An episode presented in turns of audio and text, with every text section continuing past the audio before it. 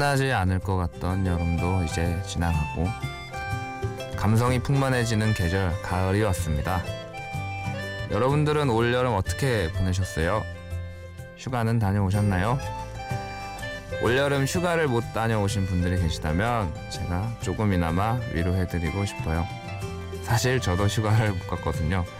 어, 청취자 여러분과 저 이 노래를 함께 들으면서 상상으로나마 잠시 노래 속 시원한 그곳으로 갔다 왔으면 합니다. 심야 라디오 DJ를 부탁해 저는 오늘 DJ를 부탁받은 싱어송라이터 가수 오늘의 라디오입니다.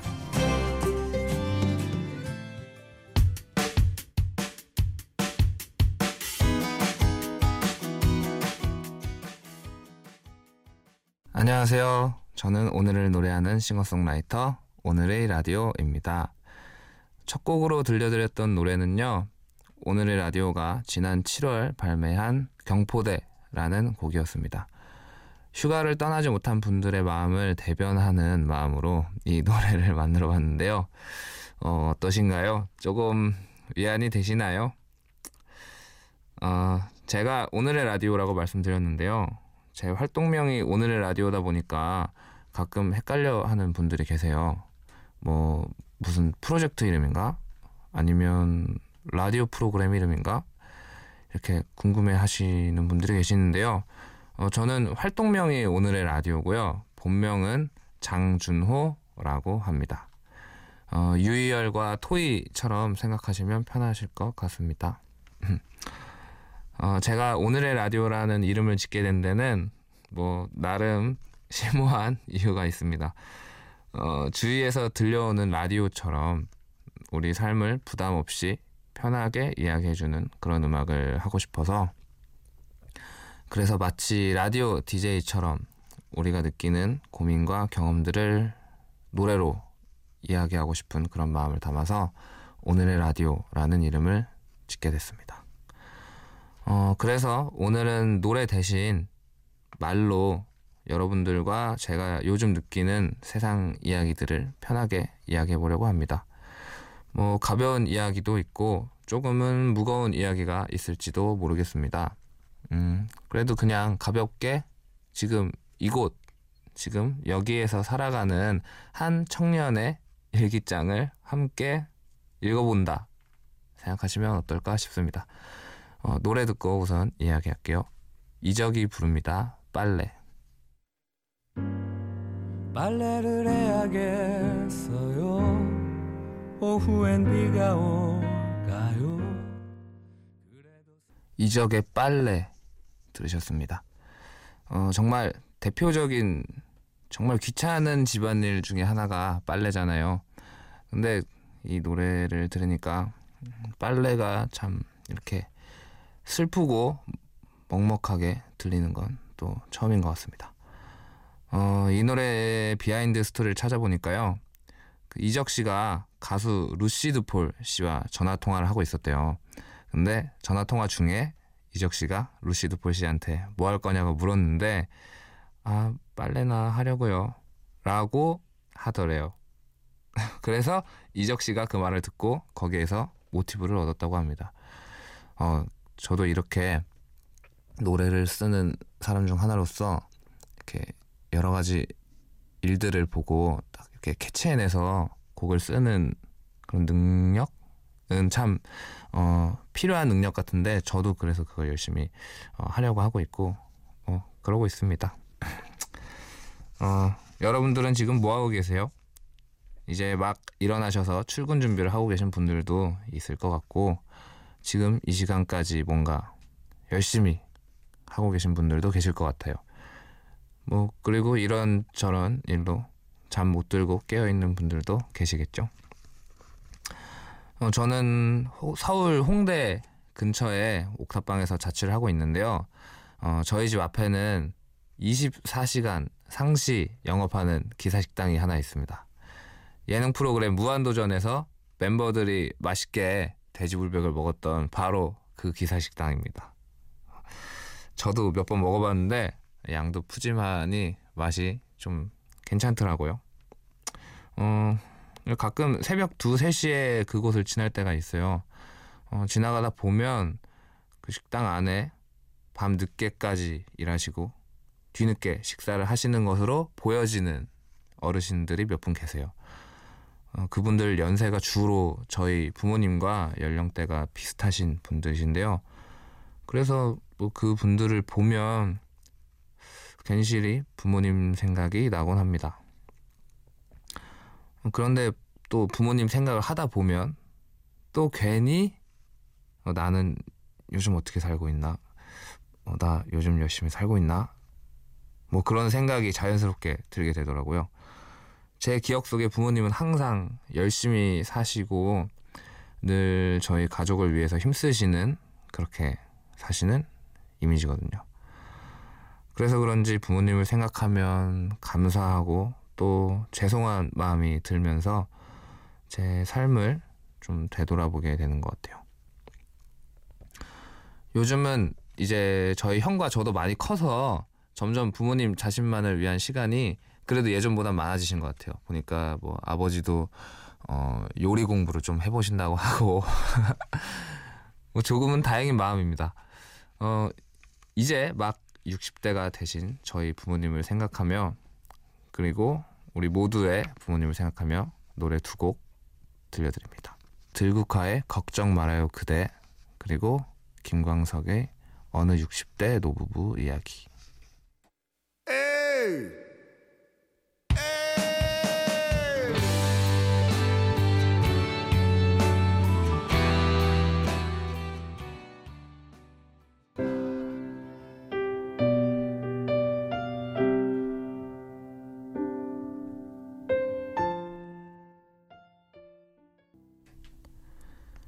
들국화의 걱정 말아요 그대 그리고 고 김광석의 어느 60대 노부부 이야기 들으셨습니다. 어느 60대 노부부 이야기 노래는요.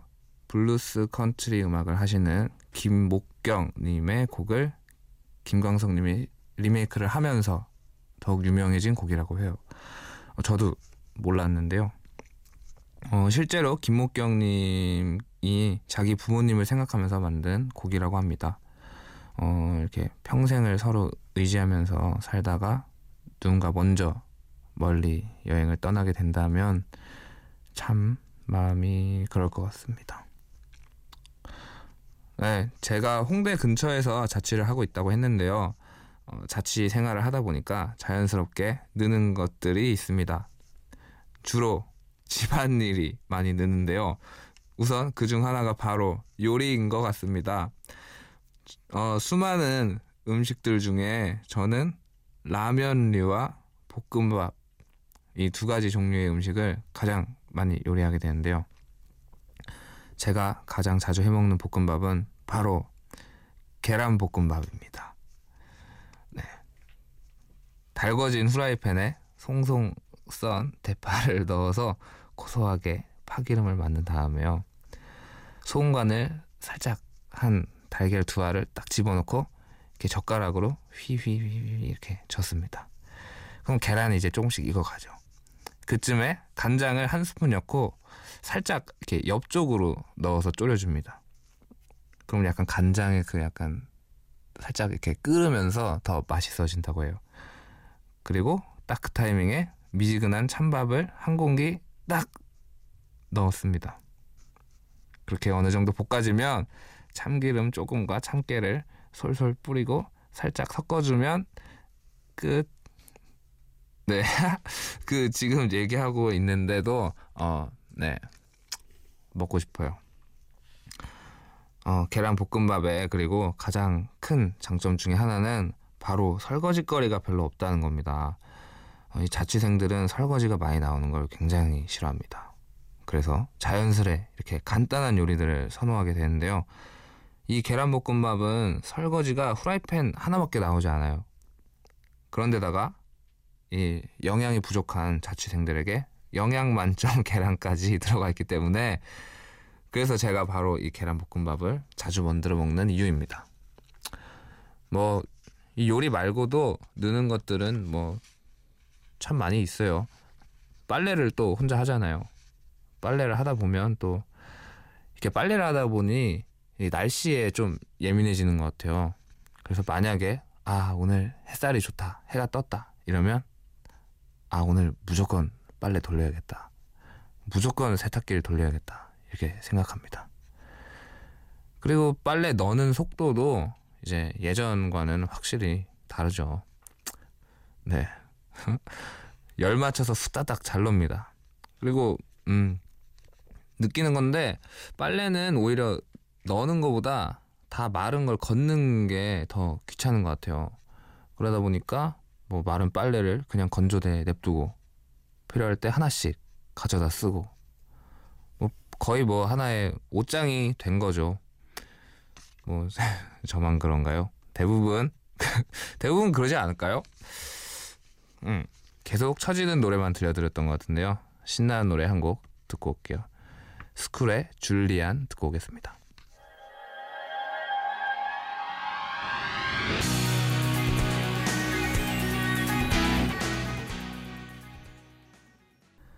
스쿨의 줄리안이라는 곡 함께 들었습니다.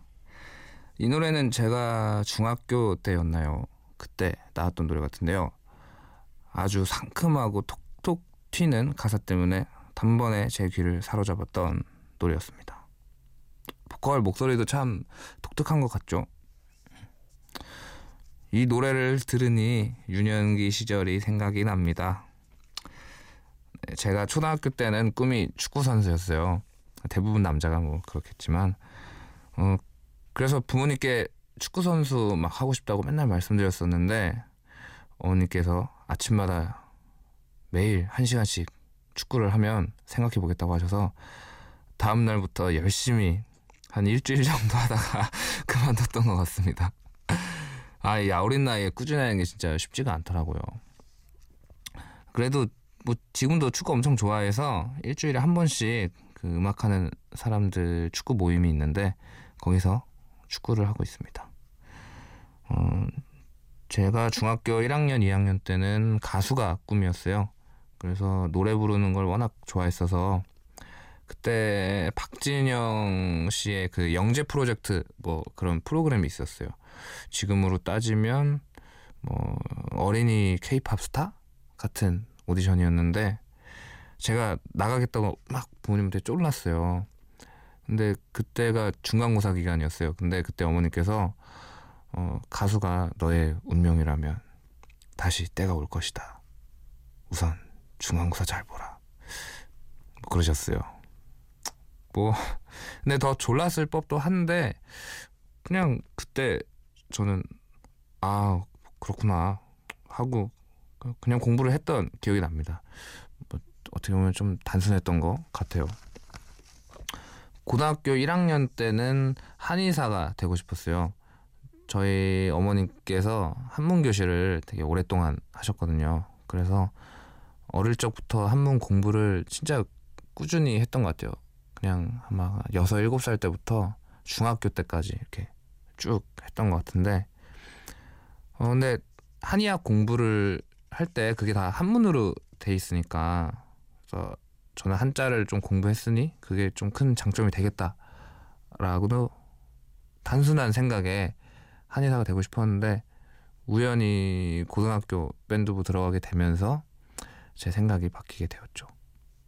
그리고 그렇게 음악을 시작하게 되었던 것 같습니다. 그때 함께 school band를 했던 두 친구들이 있는데요. 지금도 각자 영역에서 음악 활동을 하고 있고 지금도 같은 동네에서 자주 만나면서 지내고 있습니다. 같은 길을 오랫동안 함께 가는 친구들을 뒀다는 건 저에게 참 큰 행운인 것 같습니다. 그 두 친구들이 각자 하고 있는 밴드의 곡 한 곡씩 들려드릴게요. 칵스의 By the Way, 24 Hours의 Jane 듣고 오겠습니다.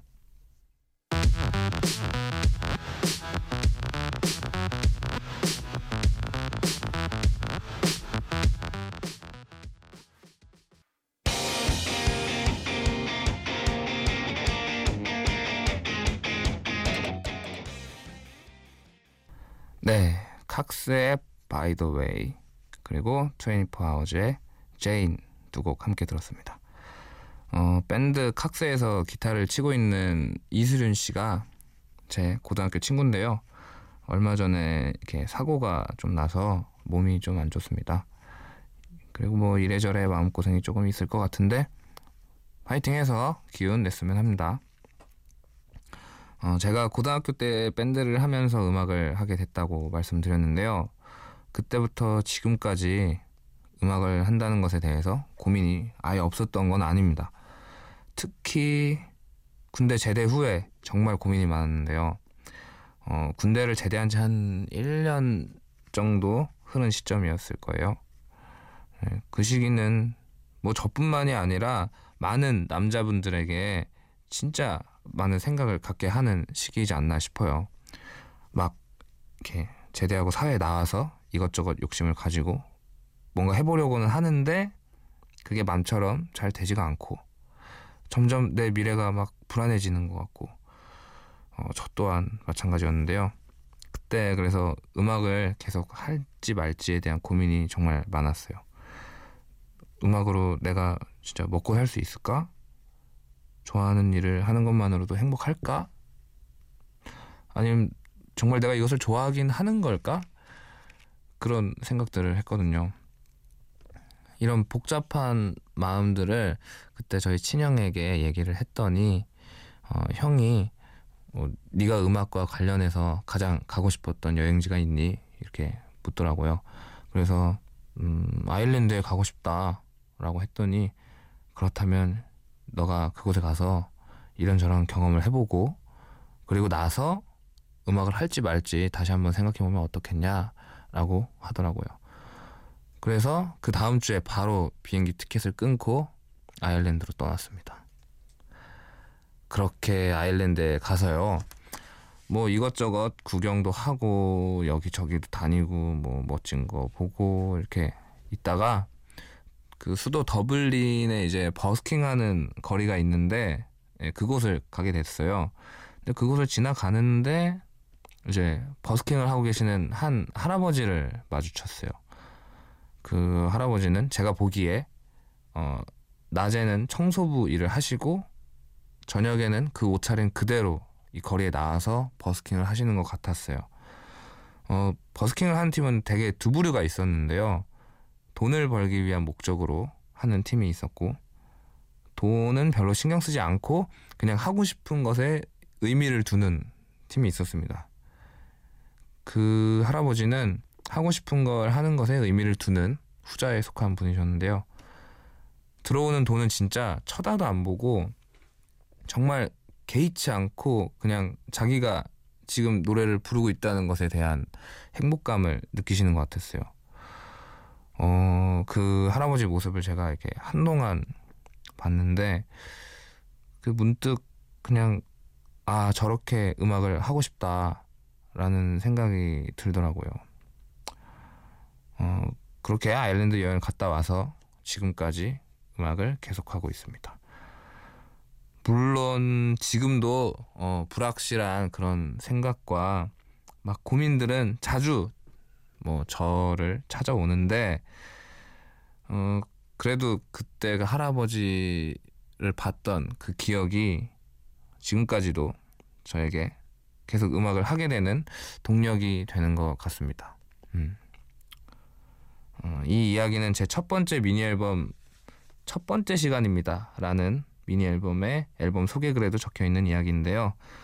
아, 그리고 예, 여담으로 우리나라에서 가장 큰 인기를 끌었던 아일랜드 영화 원스 있잖아요. 그 영화를 아일랜드 사람들이 잘 모르더라고요. 좀 신기하지 않습니까? 원스를 아, 보고 아일랜드로 여행 간 사람들이 꽤나 많으실 텐데 저도 참 의외였습니다. 뭐 아무튼 어, 그때를 생각하면서 아일랜드의 대표적인 아티스트죠. 데미안 라이스의 델리케이트 듣고 오겠습니다.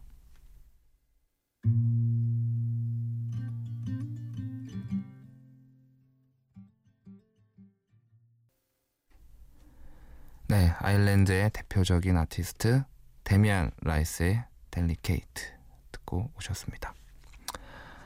어, 나이가 한 살, 두 살 먹을수록 뭐 제가 나이가 많지는 않지만 어, 자신의 감정을 대하는 데 있어서 점점 냉정해지는 것 같습니다.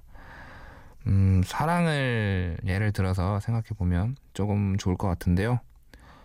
어, 짝사랑이든 첫사랑이든 중고등학교 시절에 혹은 대학 시절에 했던 사랑을 한번 떠올려 볼까요? 네, 떠올리셨나요? 네, 그랬던 것 같아요. 어, 그 사람이 내게 대하는 행동 하나하나에 제 하루하루가 달라지곤 하죠.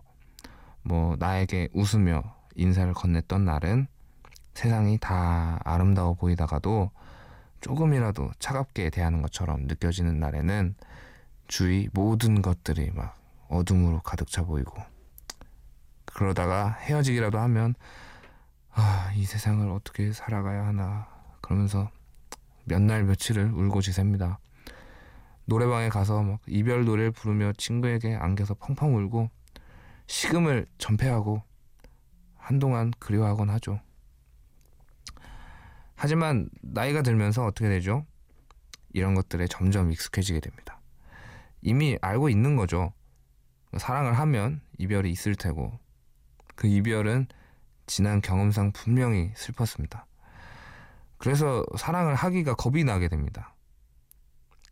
그래도 우리는 사랑을 할 때 행복감이 더욱 강렬하게 남아있기에 다시 사랑을 합니다. 그러다가 결국 또 이별이 오게 되면 우리는 예전같이 슬픔에 빠져 있으려고 하지 않습니다. 시간이 지나면 다 해결될 일이라는 걸 알기 때문에 그저 시간이 빨리 가기를 바라며 정신없이 열심히 살려고 합니다. 그것이 대부분 사람들의 이별을 극복하는 방법으로 자리 잡아 있죠. 그런데 그러다 보면 가끔 마음이 허할 때가 있는 것 같아요. 그리고 그런 생각이 들어요. 아, 내가 점점 감정이 메마른 사람이 되어가는 건가? 그 어릴 적 죽을 것 같던 힘들던 기억들이 뭔가 그리워지게 되고 그 시절도 참 좋았구나. 돌이켜보니 다 좋았던 내 기억이구나 싶습니다. 힘들 때 가끔은 예전처럼 노래방에 가서 원 없이 사랑 노래를 부르면서 울어도 보고 굳이 잊으려고 하지 않고 떠오르면 그냥 떠오른 대로 그렇게 기억하고 지내보면 어떨까요? 어, 추억을 잊고 살려는 개미보다는 추억 속에 살아 숨쉬며 노래하는 배짱이가 되고 싶다는 마음을 담은 노래. 제 노래 개미야 배짱이라는 노래 들려드릴게요.